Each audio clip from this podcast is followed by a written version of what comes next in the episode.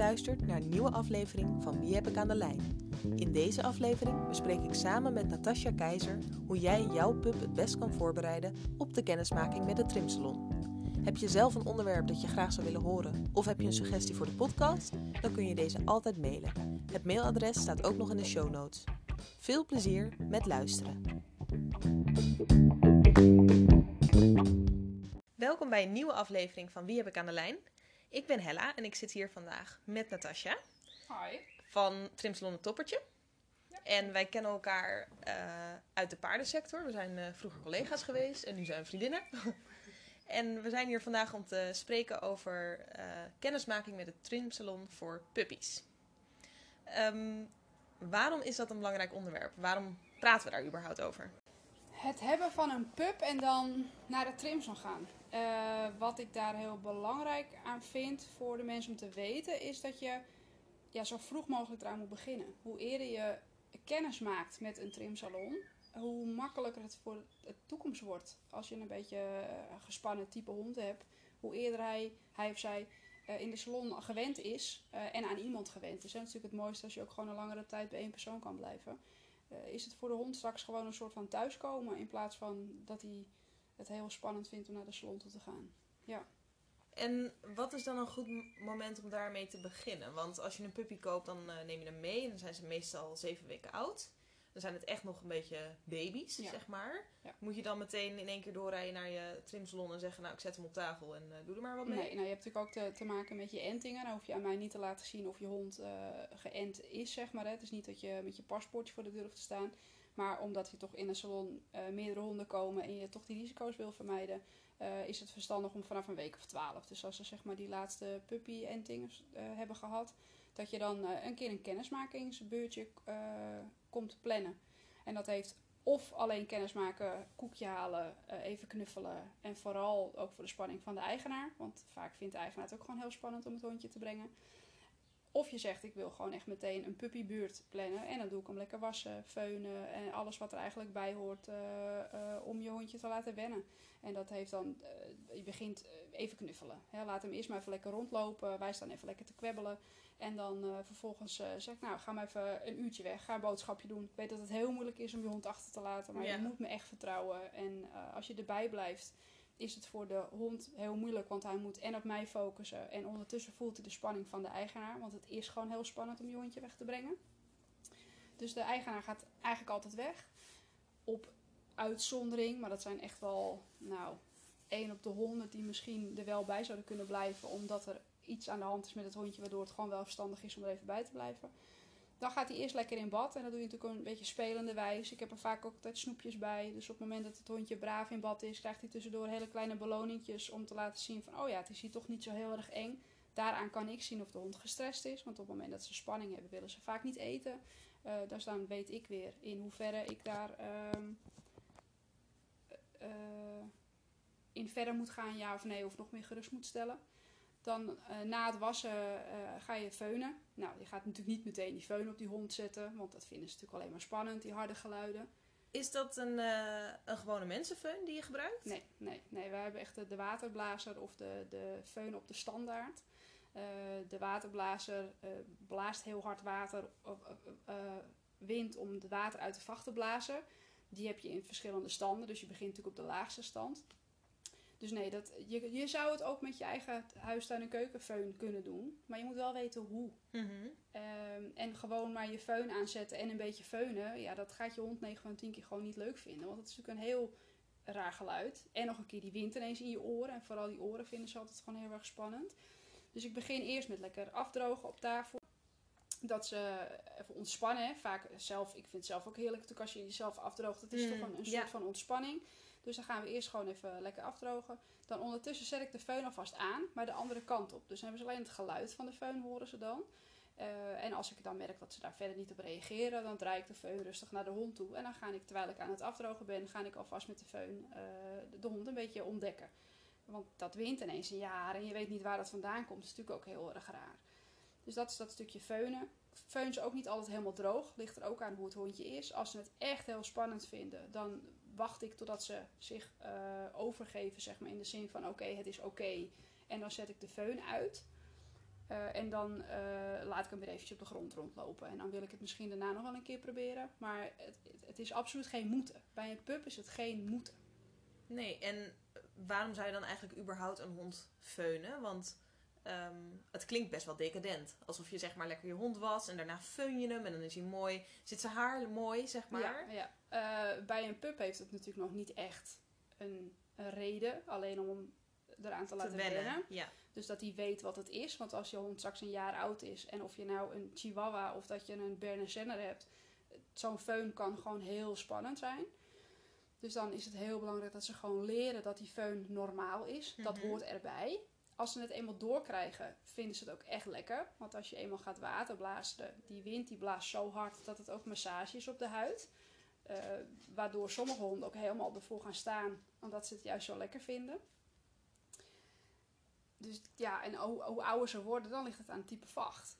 Hè? Wat, het, wat het doet. Een hond die geknipt moet worden, die moet helemaal droog gefeund voordat ik knap de schaar op kan zetten. Want Ja. als hij niet helemaal droog is, bij mensen is dat natuurlijk vaak wel op nat haar knippen, maar bij honden doen we dat op droog haar eh, knippen. Eh, als het niet helemaal mooi droog is, dan, dan kan ik er nooit wat moois van maken. Een hond die heel erg verhaart, die wil ik zo lang mogelijk feunen, omdat ik al die wol eruit wil blazen. Dus op het moment dat ik die waterblazer op de hond zet als hij helemaal nat is, dan blaas ik die wol uit zijn vacht. Waardoor ik hem minder hoef te borstelen en minder hoef te kammen. Waardoor je hem minder irriteert. Dus die waterblazer is eigenlijk pijnvrij borstelen. Of geïrriteerd vrij borstelen. Net natuurlijk of hij klitten heeft, ja of nee.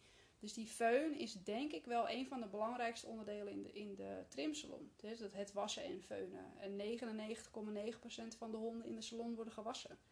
Ja.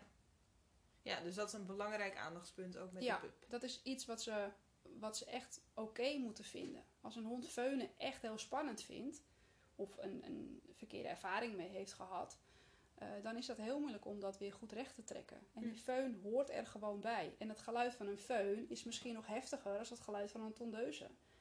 Dus als hij de föhn al spannend vindt, dan vindt hij de tondeus ook spannend, want dat maakt ook een, een geluid. Ja. Dus die föhn is gewoon wel echt een, een stukje basis in je, in je puppybeurt. Ja. En zijn er dan ook best wel veel mensen die dat doen? Krijg je veel puppy kennismakingsverzoeken? Eh, ja. Ja, en dat is heel wisselend. Dus vanaf 12 weken mag het. Ik heb heel veel mensen die meteen al bellen. eh, ik- ben op zoek naar een pup en hoe- wat moet ik straks verder? Wanneer kan ik dan jou eh, daarvoor bellen? Dat zijn vaak klanten die al een hond hebben gehad. Ja. Dus die weten van het is fijn als mijn hond dat van begin af aan leert. Maar ik heb ook natuurlijk nieuwe mensen die nog nooit een hond hebben gehad. En eh, bijvoorbeeld al met 12, 13 weken bellen van nou, hij ruikt nog zo naar puppy, kan hij gewassen? Tuurlijk kan dat. ja, want, Is eh, dat echt een ding? Dat Ja, mensen de puppygeur ja, vervelend ja, vinden? sommigen vinden echt de puppygeur vervelend. Of ze hebben diarree gehad of zo. Hè. Het is natuurlijk ook net een Ja. beetje wat voor... En dan eh, hebben ze toch de twijfel, moet ik het dan thuis zelf maar gaan proberen? Of zal ik eens de trimsalon bellen? Dus dat is heel erg wisselend. En dan plannen we gewoon een, een, een puppybeurt in. En dan begin ik dus eerst gewoon met dat wassen en met dat feunen. En daarna gaan we kijken, wat wil de eigenaar nog meer gedaan hebben? Uiteindelijk kan, alles kan. Of het nu verantwoord is en handig is en mooi wordt, is wat anders. Maar uiteindelijk kan alles. Alles is bespreekbaar met wat je zou willen. Ja. Maar dat stukje wennen is voor mij het belangrijkste. ja, Ik, precies. ik wil gewoon dat die hond leert dat ik niet eng ben. En dat alles wat we in de salon doen, dat dat normaal is om te doen. Dus als hij daaraan gewend raakt, dat hij het uiteindelijk leuk vindt om bij de trimsalon naar binnen te lopen. Maar is het niet ook zo dat eh, puppies hebben natuurlijk een hele korte concentratiespannen. Ja. Zijn snel vermoeid. Ja. Ze zeggen ook altijd als je eh, thuis met de puppy speelt of als je met hem traint, nou, dan doe je dat echt vijf minuten, zeg maar. Maximaal tien minuten. Ja. ja je vertelt net van, eh, je zegt tegen de eigenaar van ga maar lekker even boodschappen doen. Ben je dan dus ook een uur lang met die pup aan het eh, frutten en tutten en doen? Ja, ik ben wel een uur bezig in totaal ongeveer. Het ligt ook per hond natuurlijk verschillend. En dat is van ehm, het even laten rondrennen op de grond, zodat hij het even, zijn spanning even kwijt kan. Eh, tussendoor natuurlijk het wassen, eventueel feunen. En dan eh, ligt het ook echt aan het hondje of ik meteen door kan, ja of nee. Want de hond, ze zijn allemaal zo anders. Ze doen het allemaal op hun eigen manier. De een gaat Ja. meteen heel braaf staan alsof hij dit al jaren doet. En de ander vindt het allemaal heel spannend en die zet ik dan heel even op de grond. Dan kan hij gewoon even rondlopen. Eh puppies moeten natuurlijk tussendoor altijd even plasje doen. Hè? En als dat binnen gebeurt, hoor je mij echt niet. Want dan kan dat hondje gewoon echt helemaal niks aan doen. Merk ik het of ben ik op, op tijd, dan mogen ze even of in de tuin of ik neem ze even mee naar buiten. Dat is helemaal geen probleem. Dat even, even plasje doen. En daarna ga ik toch weer verder. Want ik heb niet de hele middag de tijd natuurlijk om eh, op één pupje een, een puppybeurtje te doen. Wat mijn advies wel altijd is, is ga niet van tevoren eerst die hond helemaal moe maken. Dus als jouw hondje tussen de 12 weken en de zoveel maanden is en jij gaat voor een puppybeurt naar de trimsalon, ga dan niet van tevoren even lekker een half uurtje met je hond spelen. Of zeggen, ah, we hebben echt een heel groot stuk door het park gedaan. Want het is heel zwaar, zo'n trimbeurt. En dan niet alleen lichamelijk, maar ook geestelijk is het heel zwaar voor ze. Ik denk dat dat eh, voortkomt omdat het advies dat voor volwassen honden dat natuurlijk vaak wel is. Dat je zegt, Ook niet. Ook niet? Nee, want een volwassen hond staat minimaal twee uur op tafel. Hij Ja. staat twee uur op tafel. Hij Ja. mag niet zitten, hij mag niet liggen.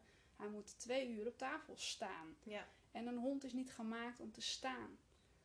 Toch is dat iets wat je wel vaak hoort. En, en wat ook wel rondzwerft op bijvoorbeeld internet. Ja. Dat, eh, Je moet hem goed uitlaten. Dus hij moet goed geplast en eventueel gepoept hebben. Dat is heel belangrijk. Ja. Want hij moet daarna... Hè, de, de, hij moet lang stilstaan. Mijn kortste behandeling op een puppybeurt na is ongeveer twee uur. Maar ik heb ook honden die staan gewoon bijna vier uur op tafel. Mhm. Dan, dan, moet ik, dan moet ik tussendoor natuurlijk even het momentje nemen. Want ik kan ze niet vier uur op tafel laten staan. Eh, en dan laat ik ze tussendoor echt nog wel even een plas doen. Nee, maar goed, je Maar bent wel echt een paar uur bezig. Ja, je kan Ja. niet eerst eh, anderhalf uur lekker met je hond in een recreatiegebied een lekker balletje gooien. En dan vervolgens hem bij mij afgeven. Dat, dat is tegenover je hond, vind ik dat niet eerlijk. Nee, maar ik denk dat dat er inderdaad mee te maken heeft dat eh, het beeld bij de, bij de trimsalon, en dat heb ik zelf ook, als in als ik Mats bracht of als ik eh, zelf met Mats iets mocht doen in de trimsalon. ehm, dat is leuk, dat is wellness, dat is lekker even tuttelen, lekker Ja, voor jou. Voor mij is dat natuurlijk ontspanning. Ja. Ehm, Maar voor en hij staat niet. wel stil, maar ondanks dat hij stilstaat, eh, hij moet superveel verwerken natuurlijk. Ja. Dus eh, voor Ja. zo'n puppel helemaal Ja. is dat natuurlijk heel veel Ja, indrukken. heel veel indruk. En zegt ze, de een doet het zo en de ander doet het. Ze zijn allemaal zo anders. Wat de ene pup feunen eh, bijna heerlijk vindt en ervoor gaat zitten, vindt de ander alleen het aanzetten van de feun al heel spannend. Ja. Eh, ik kan ook nooit zeggen hoeveel tijd ik precies nodig heb, want ik ken de hond nog niet en de hond kent mij nog niet. En als een hond gespannen is, wil ik daar tijd voor hebben. Dan heb ik liever dat ik nog 10 minuten lang gewoon even lekker met hem kan tuttelen, om het even zo te zeggen. Dat hij daarna denkt, oh, zo erg is het toch niet. En dan vraag ik ook, wil je dan over vier tot zes of acht weken weer een keer terugkomen voor een nieuwe puppybeurt? Want we moeten wel even door en eh, heus niet een week daarna. Dat, heeft, dat mag echt wel even wat langer, wat langer Mhm. duren, maar het blijft dan niet te lang weg, want hij vindt het zo spannend. Kom echt weer op tijd. Want Ja. doordat je eerder komt, kan ik alleen maar eerder dat ja, toch een soort van gedrag doorbreken. Eh, en, en dat hondje vertrouwen geven. En hem laten blijken dat. Tuurlijk, trimmen is niet leuk, want hij moet allemaal dingen. Mhm. En hij moet staan en ik zit aan zijn voeten. En het, het is allemaal niet leuk. Vaak hebben ze natuurlijk ook nog de, de klitfase als ze wat ouder zijn. Dat ze in die, in die puppywissel komen. Dat is gewoon helemaal geen leuke fase voor die hond om naar de trimsalon toe te gaan. Maar het moet. Want als je hem daar niet doorheen helpt, dan moet hij kort of kaal of Ja, en dan eh, bedoel je... Sorry hoor, dat is even de hond die er tussendoor komt. Dan bedoel je de eh, wisseling van vacht tussen Ja. puppy en volwassen hond, Ja, zeg maar. ja. Dat is een beetje wisselend tussen de nou, zeven maanden en iets langer dan een jaar oud. Dan, dan zit daar zo'n wisselfase in dat die puppy fluff eruit wil. Ja. En dat de volwassen vacht ervoor terugkomt. Maar zodra die gaat wisselen, dat is echt zo'n fase waarin ze of onwijs in de klit schieten en dat ik ze gewoon niet meer kan redden. Eh, en mijn principe is gewoon, ik ga niet ontklitten als het zeer doet. Want die hond moet zijn hele leven nog naar de trimsalon. En uiteindelijk heb ik het gedaan. Hè, ik heb dan dat hondje zeer gedaan omdat ik hem moet ontklitten. Dan zeg ik altijd, kom, kom liever te vaak als te weinig. Hè, hoe, hoe vaker jij komt met zo'n jong hondje, hoe makkelijker het in de toekomst wordt voor je hondje. Want als hij eenmaal weet hoe het werkt, vindt hij het helemaal niet meer erg om op tafel te gaan staan. En gaat hij zelfs mijn termen begrijpen. Ik heb honden dat als ik in bad zeg draai om, dat die omdraaien. Of als ik op tafel zeg, nou kom even staan, dat ze gaan staan. Of als ik zeg, kom je mag wel even zitten, gaan ze even zitten. Ehm, nou, hè, we kennen elkaar natuurlijk uit de paarden. Eh, ik heb zelfs honden dat als ik alleen mijn hand al richting een poot wijs, dat ze al een poot optillen. Omdat je een bepaald ritme ontwikkelt zelf in je, in je trimmen. En dat ga je op je honden natuurlijk ook doen. Dat de hond snapt op een gegeven moment gewoon helemaal wat ik wil. Dat Mhm. maakt het voor de hond zoveel prettiger om, een, om een, een tijd op een trimtafel te moeten staan. Ja. Ja.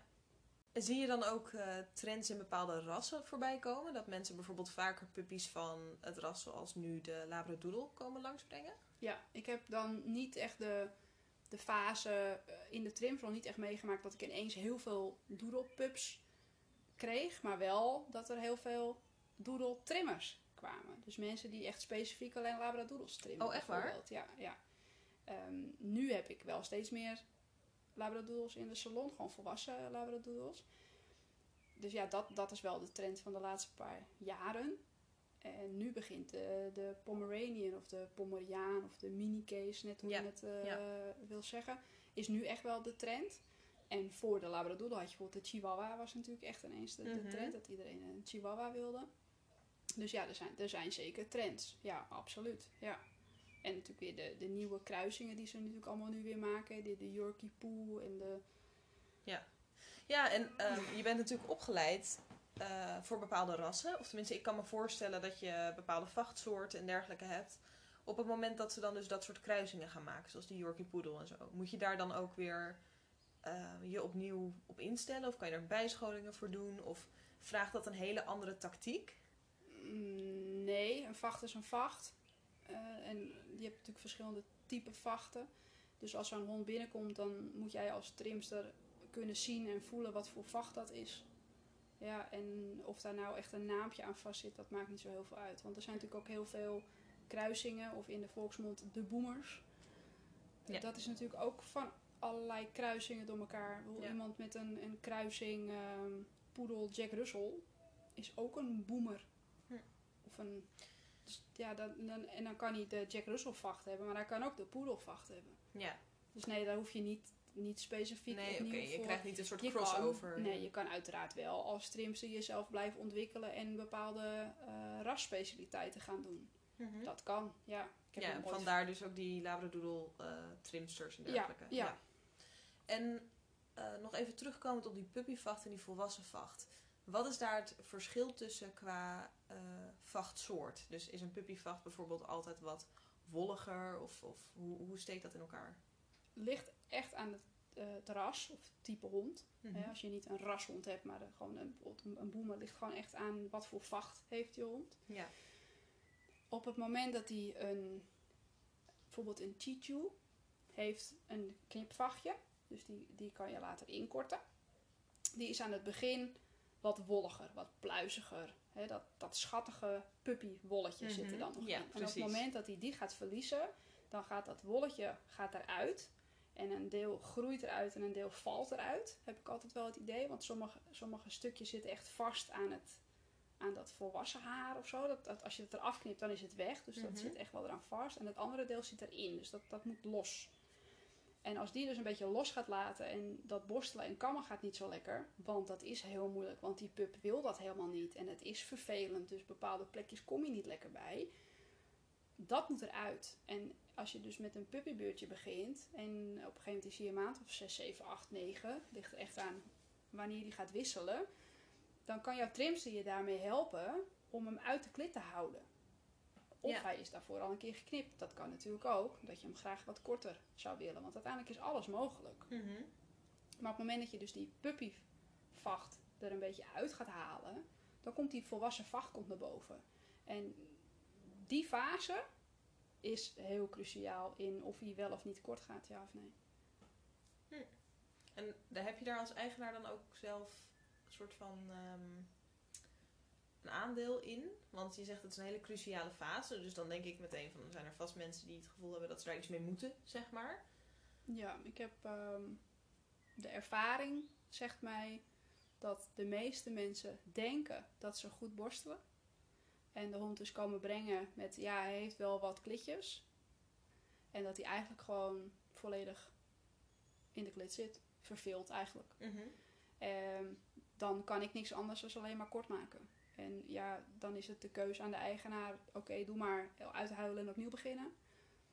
Of je neemt hem weer mee naar huis. Want sorry, ik ga dat hondje dan niet ontklitten. Want hij is, het is nog een pup. Het is nog gewoon nog een jonge hond. En die Mhm. ga ik dan niet zeer doen omdat die klitten er per se uit moeten. Het is maar haar. Ja, Dus ja dat maar goed, natuurlijk als inzicht. je haar eh, in de klit zit, dan trekt dat ook aan je huid. Ja.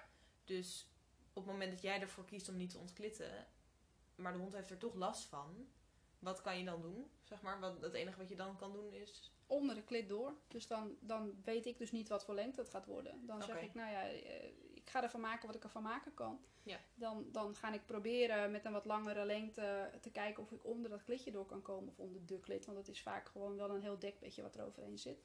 En dat kan eh, een centimeter zijn, maar dat kan ook een halve centimeter zijn. Dus Ja. dat, dat, dat weet ik pas op het moment dat ik mijn tondeuze erop zet. Maar in principe, en dan ben ik misschien heel bot op dit moment, maar in principe als je geen showhond hebt eh, en, en geen keuringen doet en dergelijke, Kan alles. ja, dan is het geen probleem als we er een centimeter onder zitten of een half, zeg Nee. maar, voor Nee. je huisstijl en Tenzij keukenhond. Prima. je natuurlijk een vachtsoort hebt die eigenlijk niet geknipt of geschoren mag. Mag worden. Ja. ja. Maar die klitten ook minder snel. Dus in die puppywissel zal je, Zal je daar, niet heel veel last van hebben. Nee. Oké, dus eh, in principe om die fase door te komen moet je gewoon als eigenaar goed opletten. Ja, op tijd en Ja, gewoon geregeld. zijn. Liever te vaak naar de salon als te weinig. Het is een investering voor je toekomst. Ja. Dat op het moment dat je dat eerste jaar gewoon regelmatig gaat, dan daarna ga je merken, oh, het wordt ineens veel makkelijker. Mhm. Omdat die, die puppyvacht is eruit. En daarna kan je je afstanden, dan kan je de tijden wat meer, elke drie maanden, elke Ja. vier maanden. Het is net ook wat voor, wat wil je graag met je hond? Wat voor vacht heeft hij? Hoe erg klit hij? Dat, dat moet je allemaal samen met je trims, dan ga je dat allemaal ontdekken. Ja. Want elke hond is anders en elke eigenaar ziet graag iets anders. Ja, en ehm, iets belangrijks voor mij om mee te nemen. De trimsalon, het is geen luxe. Het is geen wellness. Het heeft echt te maken met verzorging van je hond. Ja. En het hoort er ook echt bij. Want je kan Ja. niet ontkennen dat eh, je hond heeft gewoon een vacht, zeg maar. En je kan wel zeggen van ja, het is niet natuurlijk. Maar de meeste rassen zijn natuurlijk ook gemaakt. En die zijn zo gefokt dat ze bijvoorbeeld veel haar hebben of lang haar hebben. Of, Ja. ehm, dus het is wel een verantwoordelijkheid voor jou als eigenaar om daarop eh actie te ondernemen. Ja, er er wordt natuurlijk veel gezegd, ja, trimson is een luxe. Nee, het is echt een moeten. En er zijn absoluut rassen bij voor wie het een luxe is. Want die hoeven niet naar de salon. Mhm. Maar dat is gewoon luxe voor de eigenaar. Omdat die denken, oh lekker, dan is hij weer lekker van zijn haren af.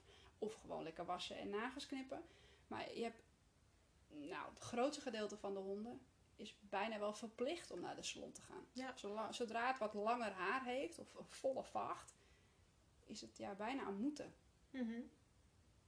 Ja. En wat kunnen eigenaren doen van, van puppies dan? Hè? Ehm, om dus het puppybezoek voor te bereiden. Dus wat kunnen we wel en wat kunnen we juist niet doen Ja, als de do's voorbereiding en de don'ts. Ja. Wat je vooral wel kan doen, is ook weer niet te veel willen doen. Hè? Ehm, jij als eigenaar hebt een emotionele band met je hondje. Dus op het moment dat jij een ingewikkeld hoekje gaat kammen en jouw hondje geeft aan dat dat zeer doet en hij piept, dan is dat voor jou heel vervelend als eigenaar. Want jij denkt, "Ah, dat, dat is zeer. Dan denkt die hond, zo. Hè? Mijn baas reageert daarop. Dus Mhm. vervolgens ga jij nog voorzichtiger zitten borstelen. Doet hij nog een keer piepen. Dan denk je, nou nu stop ik maar. En dat is eigenlijk al stap 1 naar de verkeerde richting. Om je hondje aan te leren dat borstelen iets is wat moet. En tuurlijk, hij mag piepen als het zeer doet. Hij, hij mag ook grommen als hij iets vervelend vindt. Want hij mag aangeven dat hij iets niet leuk vindt. En je moet alleen maar blij zijn dat ze met je willen communiceren. Alleen is het daarna de vraag, hoe ga je dat oplossen? Want hij, ik moet dat gewoon bij jouw hondje kunnen doen. Dus als hij een klitje onder zijn oksel heeft wat ik er nog uit zou kunnen borstelen... dan moet het natuurlijk niet zo zijn dat hij al zo fel is geworden op de borstel... dat ik niet eens meer met die borstel in de buurt kan komen. Nee. Want dat is natuurlijk, dat, daar ligt heel vaak een beetje een moeilijke scheidingslijn. Dus dat is voor mij heel moeilijk om te bepalen. In zoverre mag je dat wel en in zoverre moet je het niet. Dat ligt echt aan je hondje en aan de eigenaar samen. Probeer het natuurlijk altijd, want je moet je hondje leren borstelen thuis. Maar ga niet proberen om alles maar voor elkaar te krijgen. Want uiteindelijk is die emotionele band die je met je hondje hebt, maakt soms wel meer moeilijk dan dat je het door de trimster de eerste paar keer laat doen. Omdat hij Mhm. dan gewoon weet, oh ja, oh, dit valt wel mee. En dan Ja. vindt hij in ieder geval dat borstelen, dat kan me niet zo eng. Dus dan is mijn advies, tuurlijk, ga, ga absoluut je hondje voorzichtig borstelen, voorzichtig kammen, spelende wijs, dat hij gewoon went aan het borstelen en het kammen. En als je dus wel op tijd begint met een puppybeurt, dan ben je ook op tijd al in de salon en dan gaat de trimster gaat jou helpen eh, met het verder leren van borstelen en kammen. En dat doet de trimster op jouw hond en de trimster kan jou advies geven over het borstelen. En lukt het niet, vraag dan aan je trimster, zou je me willen helpen? Wil je me laten zien hoe ik iets moet doen? Want het, het is gewoon moeilijk omdat jij de eigenaar bent. Ja. Want je hebt die emotionele band met je hondje. Dus dat is dat stukje borstelen. Eh, zeker proberen, maar gewoon voorzichtig. Doe kleine stukjes. Ga niet meteen je hele hondje willen doen. Doe bijvoorbeeld alleen een voorpootje. Beloon hem, laat hem wel lekker zijn gang gaan. Hoe meer druk je erop gaat zetten, hoe vervelender ze het vinden. Ik vind het heel fijn als de eigenaren het eh, leren om hem te laten staan. Dus niet lang uit op de bank neerleggen of op schoot gaan borstelen. Maar laat hem bijvoorbeeld op je eettafel of op je aanrecht. Of als je een buitentafeltje hebt, dat je daar je hondje op leert staan om te borstelen. Want eh, op de trimtafel bij mij moeten ze gewoon echt wel kunnen staan. Op bepaalde rastypen natuurlijk eh, uitgezonderd. Als jij bijvoorbeeld schapendoes hebt die echt heel mooi lang in het vacht. En die moet jij elke week helemaal gaan uitborstelen. Snap ik dat je dat liever liggend doet. Want dan kan dat hondje lekker liggen. Maar probeer hem ook te leren dat hij moet blijven staan. Nagels knippen. Ja, mijn ervaring is dat dat toch vaak wel heel moeilijk is voor de eigenaar om te doen. Dus als je dan toch voor een puppybeurt gaat, laat die nagels gewoon voor het is. Laat het de trimster doen. Helemaal als ze zwarte nagels hebben. Je zit gewoon snel in het leven. Wij hebben daar spullen voor om dat te laten stoppen met bloeden. Dat heb je thuis niet. En dan ben je alleen maar zelf helemaal... "Oh, wat heb ik nu weer gedaan? En Mhm. dat is voor dat hondje ook niet fijn. Want je wil hem geen slechte ervaring geven. Voor de rest is het dus niet, niet te veel uitlaten voordat je hem brengt. Maar dat heeft niet echt met oefenen thuis te maken. Dat is meer voor, net voordat je hem naar de salon brengt. Wat in de salon een heel belangrijke greep is, is dat je hem. Ik heb eigenlijk het hondjes altijd bij hun onderkin vast. Dus bij de, de haren, zeg maar onder de kin. Omdat als ik een kopje of zo wil knippen, dan heb ik dat vast en heb ik controle over wat dat hoofdje doet. Want ik heb een scherpe schaar in mijn handen. Dus ik moet precies kunnen voelen wanneer dat hondje gaat bewegen, ja of nee. En daarmee kan ik ook een klein beetje sturen. Nou is dat een vervelende greep voor ze, want dat kennen ze niet. Want wanneer pak jij als eigenaar Ja, nou het kinnetje van je hond vast? ja, nooit. Eigenlijk niet. Nee. Nee. Dus dat zou iets kunnen zijn wat je zou kunnen oefenen. En niet door hem echt vast vast te houden. Hm. Maar gewoon dat je de onderkant van het hoofdje een beetje...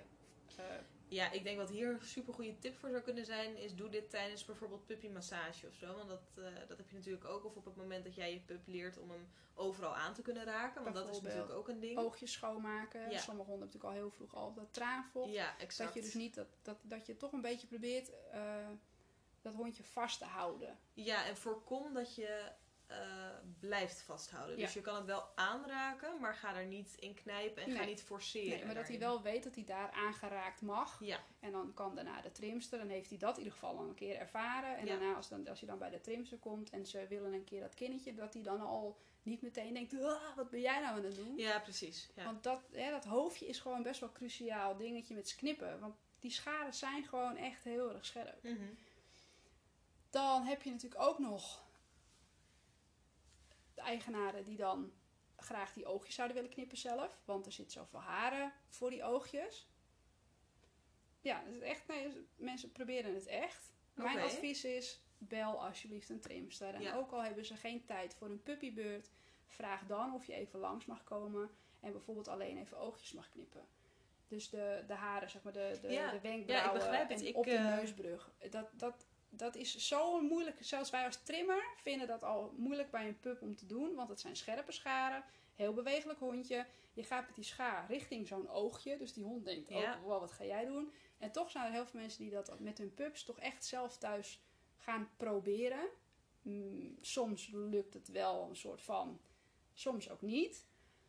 En daarna mag de trimster mag dat gedrag weer gaan Mhm. veranderen.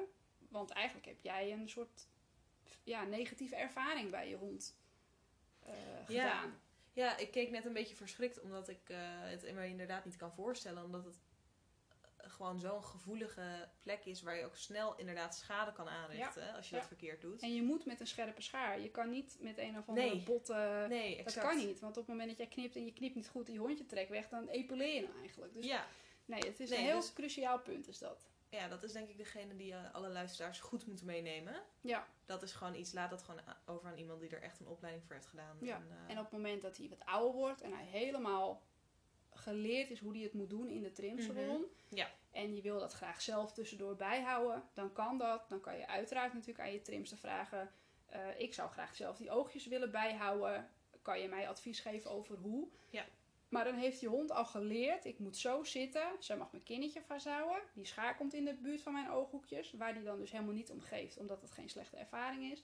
Dus als hij dan dat jaar voorbij is, hè, dus dat hij zeg maar, richting volwassen is en hij is echt heel braaf, dan kan je altijd met je trimster overleggen van nou, wil je mij laten zien hoe je dat dan doet, dan kan ik het thuis misschien zelf een beetje bijhouden. Dat ik niet elke vier tot zes weken hier op de stoep hoef te staan om die oogjes even bij te Mhm. werken. Want sommigen hebben gewoon heel veel haargroei in die ooghoeken en dat prikt dan in zijn ogen.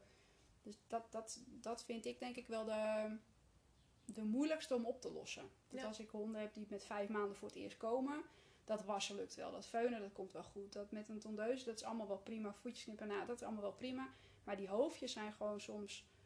Zijn ze gewoon zo bang voor geworden... dat het voor mij heel moeilijk is... om dat ook nog in die eerste trimbeurt... op een goede manier af te sluiten. Nou, dan nemen we dat denk ik mee uit deze aflevering. Van als je dus dat soort lastige, of, of nou ja, in ieder geval wat moeilijkere handelingen wil uitvoeren, doe dat in overleg met je trimster. Zorg ervoor dat je goed onderwezen wordt, dat je de juiste materialen gebruikt. Ja.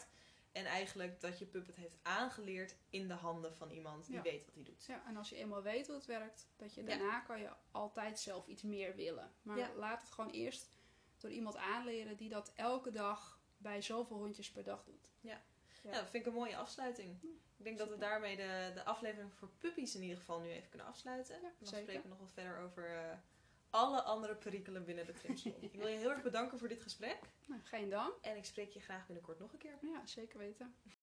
Dit was het voor deze aflevering. Ontzettend bedankt voor het luisteren en ik hoop dat je het leuk vond. Heb je vragen of heb je opmerkingen? Dan kun je deze sturen naar hella.hellashondenadvies.nl. Tot de volgende keer!